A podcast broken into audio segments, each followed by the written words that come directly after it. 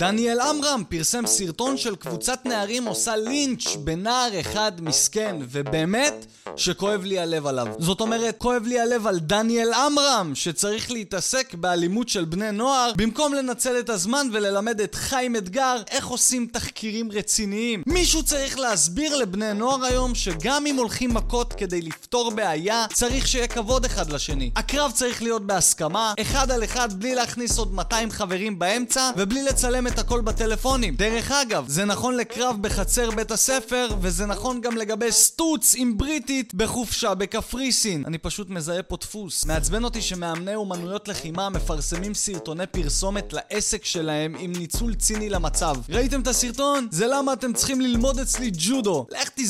אתה והג'ודו שלך. הדבר היחיד שיציל מישהו בסיטואציה כזאת זה קלצ'ניקוב ואבא שופט בג"ץ שינקה אחריו את כל הבלגן. אולי במקום להכניס את אותם נערים למוסד לעבריינים, ואז הם יצאו יותר עבריינים, אפשר להעסיק אותם לטובת הציבור, ולשלוח אותם לתפוס חברי כנסת רקובים בגינות ציבוריות בלילה. בוא בוא רגע בוא, יש דיבור עשית פרטיה על חצי מיליארד וקיצצת מניצולי שואה. אסור לכם לעשות לי את זה, יש לי חסינות. אתה יודע למי יש עוד חסינות? למלשינים, יא עד מדינה, יא מנ... תוך חודש, והמדינה על הרגליים. עכשיו, אני יודע שהמצב נראה רע והכל, אבל חבר'ה, אנחנו לפני כיפור, הכל נסלח.